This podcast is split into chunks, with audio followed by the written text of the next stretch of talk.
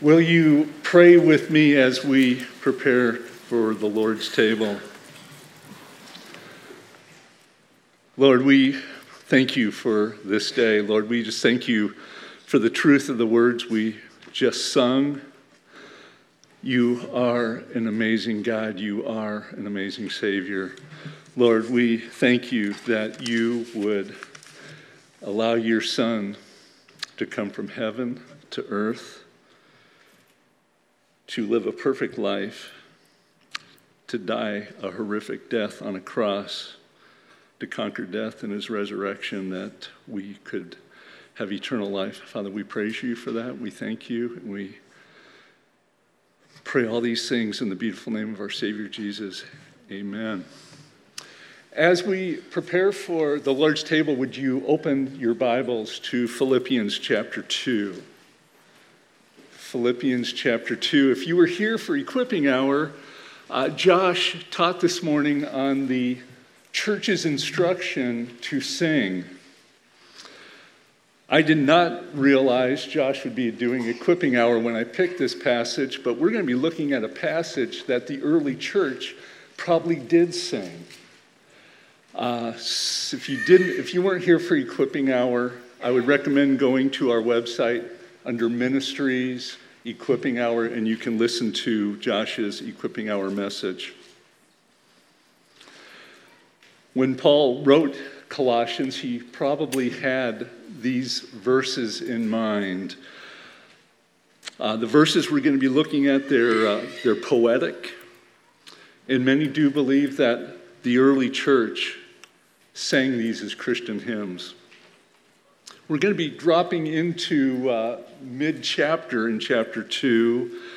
Uh, Paul is calling believers, calling Christians to imitate, imitate Christ. And we're going to pick it up in verse six. As we read, let's consider what Jesus has done, what Jesus has accomplished. Will you read with me? We're going to be reading verses six through eleven. Who, and that who is Jesus, although he existed in the form of God, did not regard equality with God a thing to be grasped, but emptied himself, taking the form of a slave and being made in the likeness of men.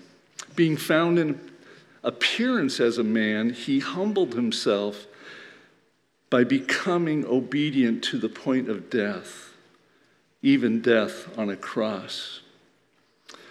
So this, for this reason also, God highly exalted him and bestowed on him the name which is above every name, so that the name of Jesus every knee will bow, of those who are in heaven and on the earth and under the earth, and that every tongue will confess that Jesus Christ is Lord, to the glory of God the Father. Verse six reminds us that Jesus is and has always been God. Verse seven reminds us that Jesus is coming to earth. He emptied himself. Jesus made himself nothing. It doesn't mean he stopped being God, but he laid that aside, submitting to the humiliation of becoming a man. Scripture is clear that Jesus was always God, and he truly became man. Verse eight reminds us that Jesus, God, after the, hum, the humbling of incarnation, become, God becoming man, he fur, further humbled himself to the point of death, death on a cross, by people that hated him. Verse nine, we could have a, a full sermon on what has taken place in verse nine.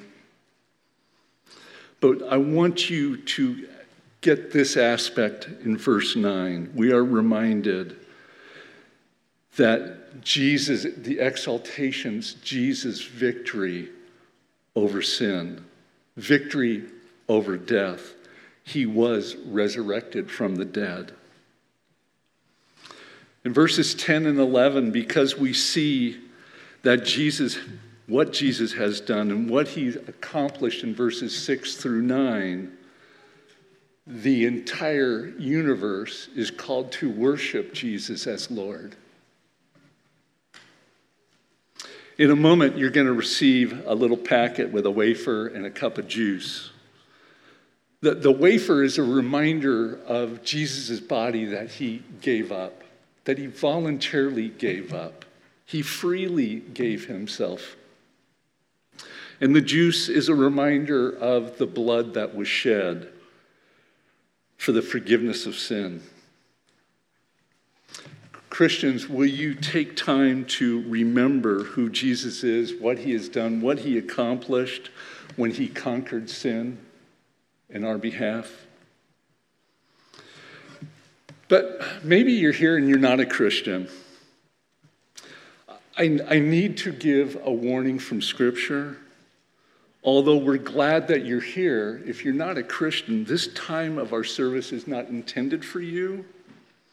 This part of the service is for those that are trusting in what Jesus Christ has accomplished as Savior and Lord. So when the elements come, just allow them to pass by you. We don't want you to be embarrassed, but this is not a time for you to participate. For everyone that is not participating, I would ask you to spend some time considering this question. If you're not participating, will you take some time to consider this question I'm going to ask you here? Scripture is clear, and it says that God is perfectly holy. And I want you to, to think about this if you're not participating.